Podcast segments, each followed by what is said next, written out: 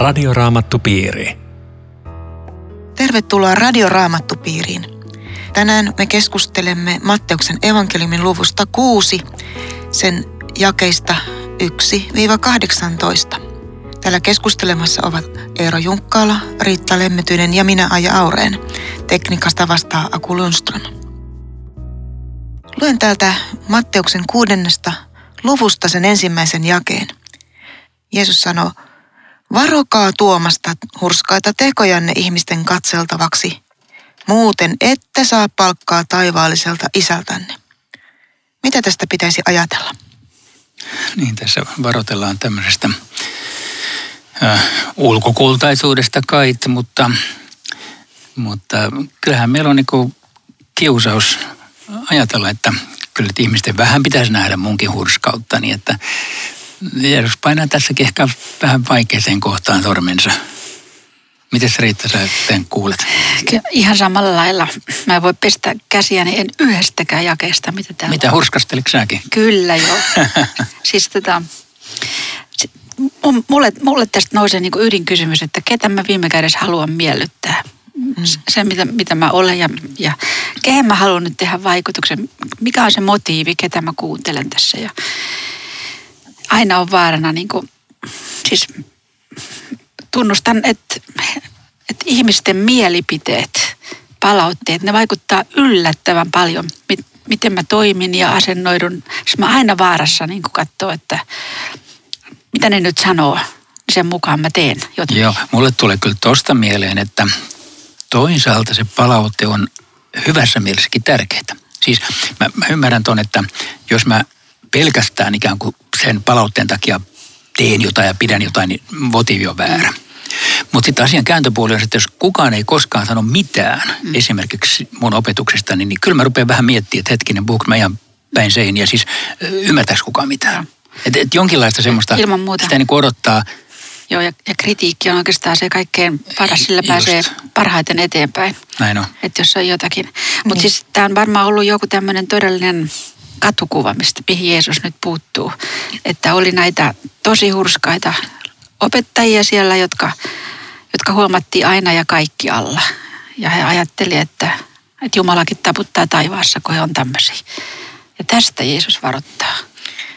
Tuleeko tässä vähän sellainen kuva, että Jeesus olisi katsellut, miten joku siellä äh, soittaa edellään torvea, joku rikas tulee ja sitten äh, niin että sitten se leipäjono tulee sinne niin kuin se rikkaan ympärille, että, mm. että hän niin kuin suurieleisesti on hyvän tekijä ja sitten tästä Jeesus varattelisi.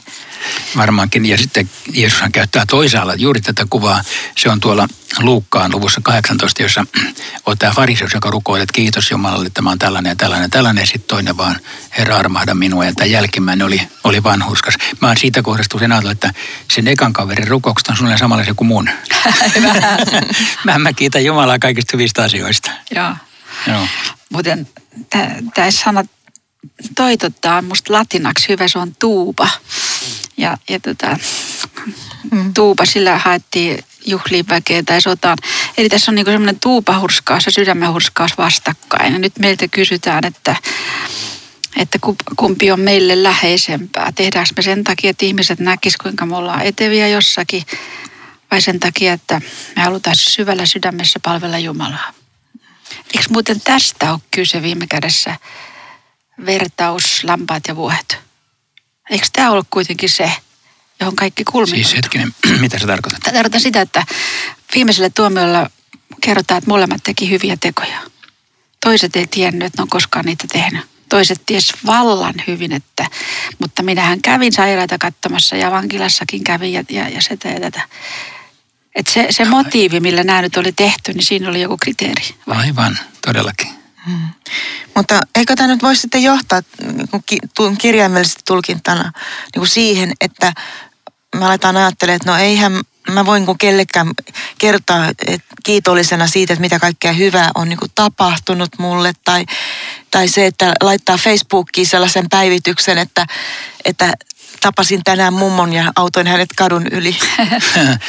Niin, siis saako kertoa, tarkoitatko esimerkiksi sitä, että saako kertoa vaikka, että sai rukousvastauksia tai jotain tällaisia niin Esimerkiksi, hyviä? Joo, joo. että mitä hyvää mulle on tapahtunut. Joo, mä mietin tota kans joskus ihan oikeasti kans, että toisaalta tuntuu hyvältä, kun joku joskus kertoo, mutta mä en kauheasti kerro. Koska mä koen ehkä enempi tällainen päin, että jos mä kerron, niin mä ikään kuin nostan rimaa kaikkia pitää kokea samanlaista, eikä kuitenkaan kaikki koe. Mm. Että mä en niin kuin kauheasti herskyttele semmoisilla, äh, ei mulla kyllä niitä olekaan paljon, mutta... Jotenkin tässä niin kuin aikaisemmissakin luvuissa niin Jeesus menee tosi syvälle sinne sydämeen. Ja tässä on samanlainen semmoinen terävä katse, joka menee ihan pohjaa asti, että mikä on sinun vaikuttamisi ja, ja, ja ketä sinä viime kädessä palvelet kaikella, mitä, mitä teet. Mm. Että onhan se semmoinen kysymys, jota on hyvä miettiä ennen kuin elämä on eletty. Ja sellainen itsetuntemus, että että tietää just sen tai tunnistaa tai kysyy itseltänsä siitä moti, motiiviasiaa, että miksi minä teen tämän tänään. Mm. Joo, just, just noin, että kyllä mäkin nyt tietenkin tämmöisen niin opettajana ja julistajana miettii aina omia motiiveitansa julistustilanteessa ja, ja jossain mielessä on pakko allekirjoittaa se, mikä tarinan mukaan Urho Muroma oli sanonut, että kun hän menee saarnatuoliin, niin hän rukoilee, että hän ei ottaisi yhtään kunniaa itsellensä, mutta että sitä rukousta ei ole kuulemma koskaan vielä kuullut. että, että näinkin se on, mutta just niin kuin sä sanoit, niin se on tärkeää, että mä kuitenkin näitä motiiveita niin kuin, niin kuin Jumala, tuon Jumalan eteen. Mm. Että tämmöinen mä olen, mm. auta mua nyt olemaan niin pyyteetön kuin mahdollista. Mutta tämä verbi tekopyhä, tai tämä sana tekopyhä, se tulee kreikan sanasta, joka tarkoittaa samaa kuin näytellä. Ja siinä jotenkin käy ilmi sit se, että tämmöiset väärät vaikuttimet tai elämä ilman Jeesusta on näyttelemistä. Ei ole aito ihminen. Mm. Onko siinä sitten myöskin se, että hedelmistään puutunnetaan sitä loppuviime me tulemme toteamaan, että, että tilanteet tai ihmiset, jotka on epäaitoja mm. näyttelemistä, niin ne niin kuin paljastuu viime kädessä. Että Jumala sitten palkitsee sen sydämen asenteen, joka voisi olla oikea. Varmaan joo, ja, ja jotenkin ihmissuhteessakin se usein vaistoa ikään kuin sen aitouden tai epäaitouden. Mm. Ei tietenkään aina, mutta että toivoisi, että olisi, olisi niin aito ja rehellinen, että ei olisi minkäänlaista filmaamista siinä, mitä mä oon. Niin, sanon muuta. Mm, että silloin olisi tilaa sille aitoudelle, että voisi luottaa siihen, että tulen hyväksytyksi. Tällaisena kuin olen. Omana itsenä. Joo. Niin. Kun rukoilette, älkää tehkö sitä tekopyhien tavoin, vaan sitten, että Jeesus sanoi, että siitä saa jonkinlaisen palkan, kun vaikuttaa, että siitä tämmöisestä esille asettumisesta rukoilemaan ei saa mitään hyvää palkkaa. Mutta sitten sellaisesta kammiorukoilemisesta, niin siitä niin kuin isä antaisi hyvän palkan. Kaksi erilaista tapaa. Siis mä sen verran otin selvää, että tämä kammio tai, tai huone sisällä, siis tarkoitti, että kodeissa oli tämmöinen viimeinen huone, joka oli, joka oli lukossa ja siihen tarvittiin avain, että joka meni sinne, oli halusi todella olla niin kuin yksinäisyydessä. Ja oikeastaan Elisa teki ihan samoin kuin se rukoili sen kuolleen pojan puolesta, niin se meni sinne sisälle huoneeseen ja halusi olla yksin ja taistella Jumalan kanssa. Tämä on niin kuin se, mihin meitä kutsutaan, että siirrä ajatukset kaikesta muusta ja keskity häneen, jota haluat rukoilla. Niin, mutta pohditko sitä ajatus, että miten tämmöiset yhteiset rukoukset ja semmoiset, että, että siis kyllähän me rukoillaan niinkin, että me ei mennä mm. mihinkään kammioon. Niin, Ei tämä varsinaisesti sitä niin kuin estä. Ei. Mutta tämä antaa yhden näkökulman, vai miten sä ajattelet rukoukseen, että varsinaisesti rukous on niin kuin mun puhetta Jumalan kanssa mm. kahden kesken mutta voi sitä tehdä seurakunnassakin. Ja, niin ja Jeesus pitää sitä itse asiassa itsestäänselvänä, että rukoilemme yhdessä, koska hän sanoi, että kun rukoilette, mutta älkää tehkö sitä niin kuin tekopyhät, että menette sinne niin kuin just vähän sitä tuuban kanssa sinne niin, mesomaan. Ja kyllähän täällä siis seurakunnan yhteisistä rukouksista paljonkin puhutaan mm. muualla, että se on, se on mm. selvä, että sekin kuuluu kuvaan. Mä kun luin näitä jakeita, niin mä ajattelin, että on, onko tämä aika raadollista, että kun puhutaan näinkin kauniista ja pyhästä asiasta kuin rukouksesta, niin sitten tulee näin raadollisia jakeita, minkälaisia me voidaan sitten rukoilijoina olla. Että onhan semmoisia rukouskokouksia, jotka on enemmänkin jonkinlainen show, jossa rukoilija ottaa yleisönsä ja tarpeen mukaan sitten tulee pituutta ja tunteenpaloa ja kieliä puhumista, huutamista, mitä yleisö vaatii. Että yhdessä tämmöisessä tilanteessa oli, oli kerran nuori kaveri, joka ei ollut koskaan rukouskokouksessa ollut ja siitä päärukoilijasta hän sanoi jälkeenpäin, että sehän rukoili kuin, kuin nuori Jumala. Että, että Jeesus, Jeesus panee kyllä miettimään, että rukoillaanko me toisten kanssa eri lailla kuin yksin siinä kammiossa? Onko Aha. siinä, onko siinä Mm. ero? Niin onko se sitten tuota, mitä tuolla alussa todettiin tästä, mitä ihmiset niin odottaa, että tämmöistä kiittelemistä, että, että mennään niin kuin tavallaan siihen toimintakulttuuriin, vaikka se mentäisikin sitten pois siitä, mikä tuntuu aidolta itsestä. Joo, ky- kyllähän tässä tähtäyspiste on just se, että rukous on sydämen puhetta Jumalan kanssa ja siinä ollaan kahden kesken silloinkin, kun ollaan porukassa. Mm. Eikä se, se näyttely ole mitään. Muuten mä vielä palaisin hiukan noihin edellisiin jakeihin tuosta aamuuden antamisesta, kun sanotaan, että vasen käsi ei saa tietää, mitä oikea tekee. Että mulle tuli tämä nimittäin hirveän vahvasti mieleen Tansaniassa ollessani, kun siellä nostettiin aina nämä lahjoittajat esiin. Siis mm. jos esimerkiksi me, me käytiin jossain, niin että me annettiin jollekin seurakunnalle joku avustus samalla, kun me vierailtiin. Niin sitten veti meidät sinne katederille ja alttarille ja sanoi, että nämä on lahjoittanut seurakunnan näin paljon, sitten taputettiin ja hurattiin ja meistä tämä tuntui tosi tyhmältä. Et se, ja se oli aivan vakituinen käytäntö, että siellä aina lahjoittajat niin nostetaan esiin. No se oli sitä kulttuuria. Aivan. Ehkä se oli vähän niin kuin vastoin näitä raamatun kohtia, mutta, mutta siis meillähän se on niin, että, että me pannaan rahakin niin ryppyyn, ettei kukaan vaan huomaa, että se on mun rahani.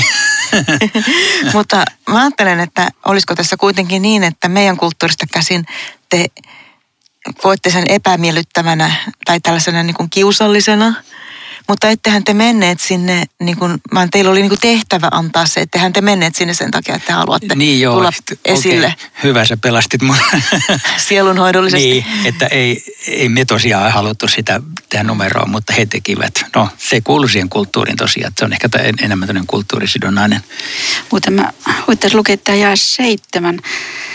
Rukoillessani älkää hokeko tyhjää niin kuin pakanat, jotka kuvittelevat tulevansa kuulluksi, kun vain latelevat sanoja. Siis tästäkin mä löydän semmoisen rukousmallin, jonka mä muistan sieltä luostarista, että mitä enemmän, mitä kauemmin, mitä hartaammin rukoilee, sitä varmemmin se vastaus tulee.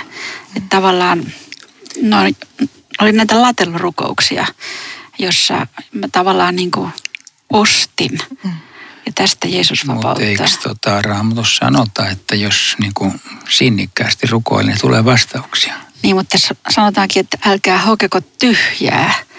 Eli raamatun rukoukset, jos, jos tarkkaan katsotaan, niin nehän oli älyttömän lyhkäisiä ja tapahtui mullistavia asioita, kun Jeesusta lähestyttiin, auta minua, armahda minua, pelasta minut. Siinä kaikki. Ei ollut tyhjiä hoettu. Niin, puhutaan myöskin sydämen vuodottamisesta Jumalan eteen ja myöskin niin kuin Jumalan kuuntelemisesta rukouksen kohdalla. Mutta Eero, sä voisit kyllä valistaa meitä, että miten tulee rukoilla. Että et ote- oteta liikaa paineita asiassa, jonka pitäisi olla iloinen ja vapauttava. Joskus on sanottu, että rukous on keskustelua taivaallisen isän kanssa. Se on siinä se olennaisin. Ei se, että mä osaan esittää jotkut pyyntöni tai kiitokseni muodollisesti oikein, vaan tai että se on sydämen avaamista Jeesukselle. Musta nämä on aika hyviä määritelmiä, että sanat ei loppujen lopuksi ole olennaista. Tietenkin mä sanon sydämessäni ne sanat ja ajatukset Jumalalle, jotka mä haluan sanoa, sekä pyynnöt että kiitokset. Ja sitä se on, että se ei ole sen ihmeellisempää niin sanoakseni, että usein kauniit muodolliset rukoukset nostattaa rimaa, että pitäisikö mun osata noin, mutta ei rukouksessa ole kysymys osaamisesta, vaan siitä, että olen Jumalan edessä, tunnustan tilani, avaan sydämeni hänelle, kuuntelen myöskin, että jos hänellä olisi jotain asiaa mulle ja kerron hänelle omani. Joo, taivaisa haluaa niin kuin meidän rukoilemaan pitävän yhteyttä, vaikka hän tietäisikin jo etukäteen, mitä me tarvitsemme, niin kuin tässä sanotaan. Hän tietää ennen kuin me olemme edes pyytäneet. Tämä on Radioraamattu Piiri. Ohjelman tarjoaa Suomen raamattuopisto. www.radioraamattupiiri.fi Jatkamme keskustelua Matteuksen evankeliumin luvusta 6, sen jakeesta kahdeksan. Keskustelemassa ovat Riitta Lemmetyinen, Eero Junkkala ja minä olen Aija Aureen. Tuossa kun katselimme tuota jaetta kahdeksan, niin ihmettelemme sitä, että miksi rukousta ylipäätään tarvitaan, kun isä kuitenkin jo tietää kaiken. Mua aika usein mietityttää tai melkein voisin sanoa vaivaa tämä ongelma, että, että mitä isä mun rukouksellani tekee, koska hän kuitenkin tietää. Ja mua on auttanut tällainen kuva, että rukous on lapsen keskustelua isän kanssa. Ajatellaan pikkulasta, joka pyytelee isältä sitä sun tätä ja sanoo isälle sitä sun tätä. Isä vastaa sen verran, kun siis täyttää lapsen pyynnöt sen verran, kun hyväksi näkee, mutta ei läheskään aina täytä, vaikka ne, olisi, ne voi olla ihan pöhköjäkin. Mutta jos se keskusteluyhteys puuttuu, niin tilanne on kammottava. Mm. Isällä ja lapsilla olisi mitä asia toisillensa. Ja mä ajattelin, että tätä on rukous. Se on lapsen keskustelua isän kanssa. Isä päättää, mitä antaa, mutta hän odottaa, että mä keskustelen. Se on, se on luottamusta. Niin, eihän isä anna niin kuin lapsen tehdä ihan mitä tahansa, eikä anna niin kuin kaikkiin pyyntöihin niin kuin myöntävää vastausta. Ei, mutta jos mä en puhu mitään, niin mm. niin isä ihmettelee, että mikä tässä, mikäs tässä sitten on. Mm. Et viime kädessä Jumala ei meidän rukouksia välttämättä tarvitsisi, mutta me tarvitsemme rukousta ja yhteyttä isään. Ja Jumala on hyväksi nähnyt tehdä itsensä riippuvaiseksi meidän rukouksesta. Että hän todella odottaa, että me tullaan usein ja paljon. Ja kyllähän Jeesus nyt opettaa nimenomaan meitä rukoilemaan Isä, Isä meidän, joka olet taivaassa. Ja sitten se jatkuu, että pyhitetty olkoon sinun nimesi. Mutta eikö se niin Jumala ole jo pyhä itsessään, että hän tule sen pyhemmäksi meidän rukouksistamme?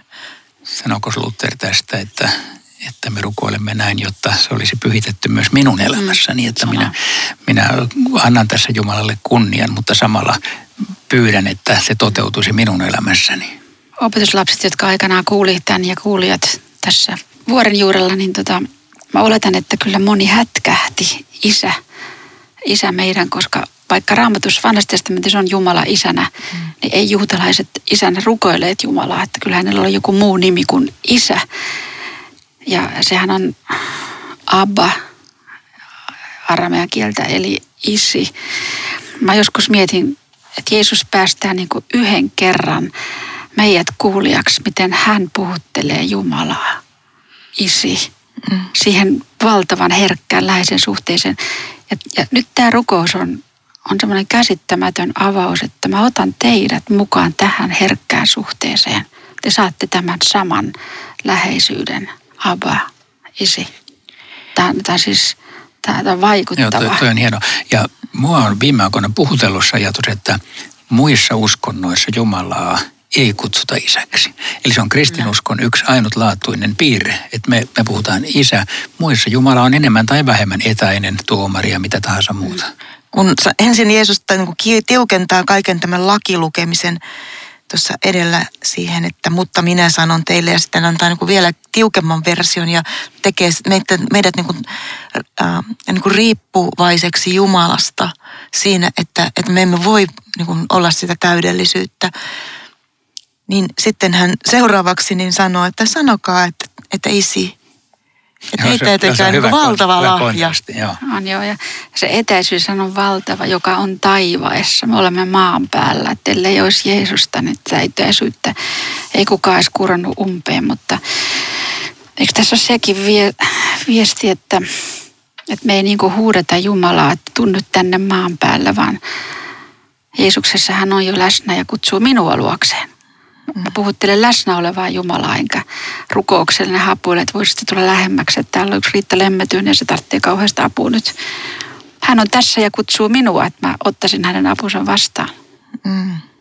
Ja sitten vielä, että pyydetään, että hänen tahtonsa tapahtuisi, niin, niin voitteko se sanoa, että olette ihan aina niin kuin rehellisesti rukoillut sitä, että, että voisiko Jumala niin antaa sun tahdon tapahtua tässä? Se on, se on varmaan siis vaikeimpia rukouksia oikeasti, että tapahtukoon sinun tahtosi. Kun mä jotain asiaa pyydän, niin mä tietenkin ajattelen, että no, minun tahtoni ja, nyt pitää ja. tapahtua. Ehdottomasti minun tahtoni pitää tapahtua. Mutta kyllä mä yritän. Siis se, se on vaikeaa kieltämättä, koska mä joudun uskomaan että, ja luottamaan, että jos ei tapahdu niin kuin mä tahdon, niin se mukaan nyt olisi sitten parempi vielä. Joo. Mutta tähän tuli just se sama logiikka, mistä ongelma, josta äsken puhuttiin, että minkä takia mä rukoilen, kun mä sanon kuitenkin, että teen niin kuin tahdot. Mm. Minkä takia? Sanori. Sähän nyt äsken just kerroit, että se on se yhteys, joka, jota Jumala tarjoaa itsensä kanssa, koska tämä on se, joka tekee elämästä niin mielekkään, että mulla on yhteys tämmöiseen tahoon kuin kaikki valtias Jumala. Mutta tuota, voisiko tämä tapahtua, kun sinun tahtoisi olla myöskin sitä, että roomalaiskirjassa me puhuttiin siitä, että me, meissä on niin kuin kaksi ääntä sisäisen ihmiseni puolesta. Minä ilolla yhdyn Jumalan lakiin, mutta sitten on se toinen luonto, joka haraa vastaan, että mun tahto lepää siinä evankeliumissa, joka on ainoa tie pelastukseen. Ja mä en halua siihen lisätä mitään muuta, mikä niin helposti tulee, tulee myöskin tähän kristillisyyteen, että Jumalan tahto on myöskin evankeliumi. Ja sitten mä joskus ajatellut näin, että jos mä rukoilen vimmatusti jotain asiaa ja mä pyydän ja pyydän ja pyydän enkä saa. Ja sitten kun mä ikään kuin taivutan oman sydämeni sanomaan, tai Jumala, tee niin kuin sinä tahdot, niin mä ehkä sain sen, mitä mä pyysin. Kyllä. Mutta Jumala odotti tätä. Mm. Siis, että mm. mun piti itse niin kuin suostua ensin hänen vastaukseensa, vaikka se olisi sen mukainen, mitä mä pyysinkin. Mm. Ja tässä tulee mieleen, tässä on laitettu yhdeksi raamatun paikassa Matteus 26.42, että, että voi vaan niin kuin arvailla, mitä se olisi tarkoittanut, jos Jeesus ei olisi rukoillut, tapahtukoon sinun tahtosi. Mm. Meille olisi käynyt, jos hän ei olisi tätä, tätä lausunut ja sydämestään siihen alistunut. Et koko raamatun todistus on se, että Jumalan tahto on aina hyvä. Siinä ei löydy mitään pahaa. Niin ja jos mä ajattelen ja vertaan sitä niin tällaisen ihan arjen äidin ja isin asemaan ja lapsen asemaan, että me saadaan niin levätä siinä niin kuin Jumalan taivaan isän sellaisessa tahtotil, tahdon niin kuin vapaudessa, että kun mun teini-ikäinen lapsi on niin kokenut epämiellyttäväksi jonkun, vaikka mennä johonkin nuorten rientoihin, mistä hän ei niin kuin pidä, mutta kaverit painostaa, että tuus nyt vaan ja mikä ihmeen lälly sä oot. Niin mä sanon, sanon niille, että äiti ja isi ei tykkää, ei ne päästä, että ne ei taho, mä tuun. Niin wow, että ihanaa, että, että kokenut semmoisen valtavan vapauden siitä, että, että isä äiti kantaa vastuun tästä tahtomisesta mun ei tarvikaan niin aika, olla vastuussa. Aika hieno analogia on, tähän, joo, joo, todella upea. Mutta sitten, mitä me saamme pyytää Jumalalta, kun me pyydämme, anna meille tänä päivänä meidän jokapäiväinen leipämme. Lutherhan selittää, että tähän leipään kuuluu kaikki ajalliset tarpeet ja se on ihan hyvä ajatus, että kaikki tulee Jumalalta, mikä, mitä on hyvä tässä, tässä sisältyy tähän. Mutta tähän mä oon kyllä kuullut semmoisenkin selityksen, mä en ole sitä kauheasti pohtinut, mutta semmoisenkin selityksen, että tämä leipä tässä voisi tarkoittaa ehtoollista. Mm-hmm. Se on ihan eri asia kuin tuo äskeinen. Että, että se voisi... Jokapäiväinen leipä. Joka, joo, joo, mutta se, se voisi tarkoittaa sitä, että me tarvitsemme Kristusta joka päivä siis elämän leiväksi. Mm-hmm. Voisi jopa olla niin, että siinä olisi niin kuin nämä kaksi tasoa. Mm-hmm ensin tämä ajallisten hyvä, hyvän taso, mutta vielä jopa tämä syvempi. Se on ihan uusi ajatus. Mutta vielä vaikeampi on ehkä tuo pyyntö, että monelle pitäisi sitä ehkä vaikeimpana tota anteeksi pyytämistä. Jos vielä aja ootat sen kanssa, kun... Mutta jos siinä olisi nämä kaksi tasoa, niin siinä olisi myöskin tämä alataso on nyt se jokapäiväinen, josta Luther avaa, että siihen kuuluu aviopuoliso ja toimeentulo ja hallitukset ja naapurit ja kaikki. Niin. Mm. Ja siinä mielessä musta on niin kuin herkkää, että kun Jeesus nyt hyvin harkitusti antaa meille rukoukseen sanat, niin arki on tärkeä.